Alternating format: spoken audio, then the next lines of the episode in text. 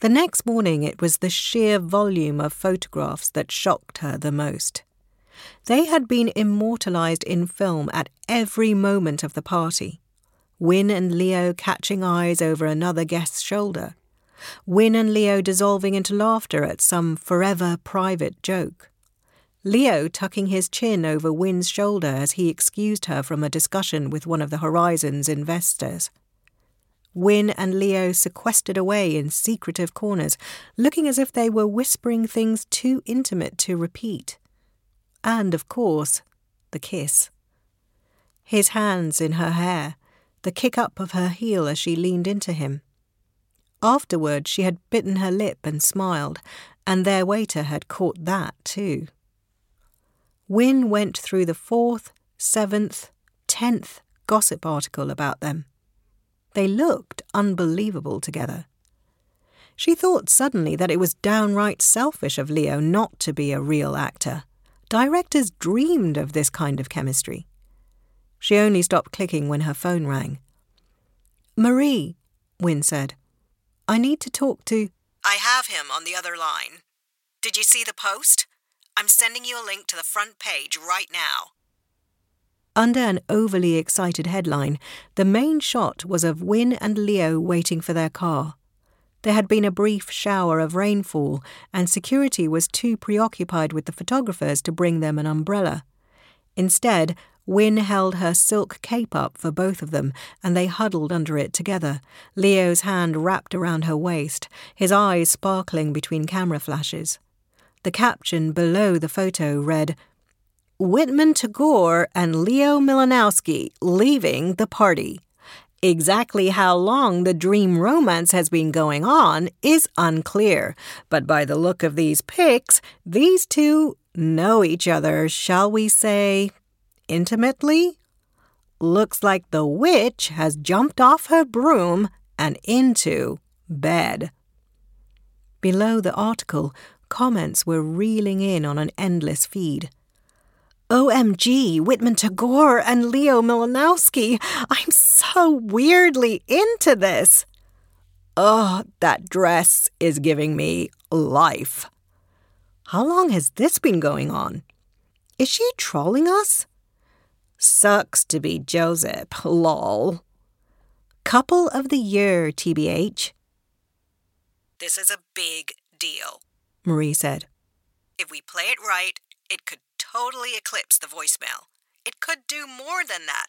It will make people love you. All we need to do is give them more. Wynne laughed. She hadn't thought it would be this easy. Just find another boy and make him like you, and the world will follow suit. Hey, Leo said, once Marie had patched him through. Your assistant is pretty intense. She's not my assistant. Leo made a disinterested noise. He was harder to read over the phone when Wynne couldn't follow his body language and his cue. What can I do for you, Whitman Tagore? She tried to sound nervous in case that might appeal to him. I'm just. Uh, I wanted to say thank you. You're welcome. Although, you should probably say what you're thanking me for. Was it thank you for the post or thank you for BuzzFeed? You've seen the pictures, Wynne said. They were hard to miss. Well, thank you for all of it. I had a really good time with you. Likewise. There was a pause. Even without him in the room, she could feel his amusement. He was enjoying holding back, waiting to see what she was going to say next. Leo. She made her voice breathy, like she was pent up with excitement rather than determination. I don't know what it is about you. I'd really like to see you again. He laughed. Is that your best line? Did your assistant write it for you? She isn't my assistant, Wynne repeated, irritated. Try again. I want a better story. Okay, I don't know what it is about us, but people like it. I think we have.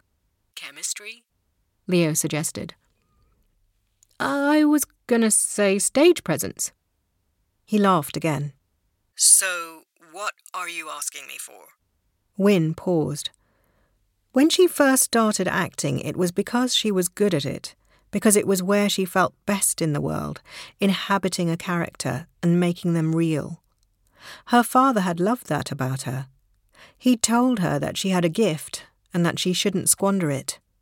She was sure that this, investing in herself as a brand, making people care about her personal life and not her work, was not what he'd meant. But it was becoming clear that her work wasn't enough.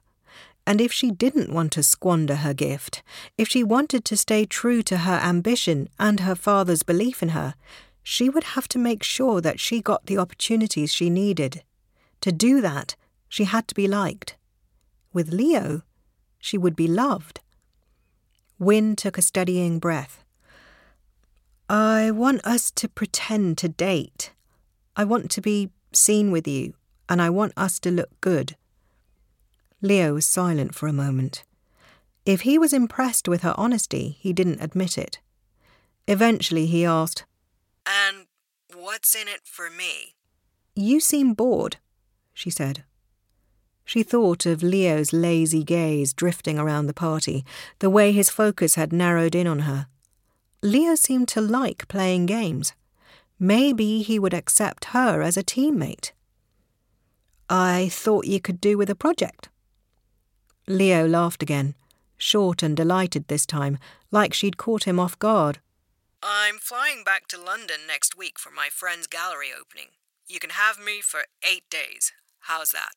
I think that will work, Wynne said. She sank back into her chair. She was smiling. As long as you put on a good show. If you show me a good time, Leo said, so that Wynne could hear him grinning over the phone. The rest of the world will have a good time too. I promise. Annoyingly, he was right.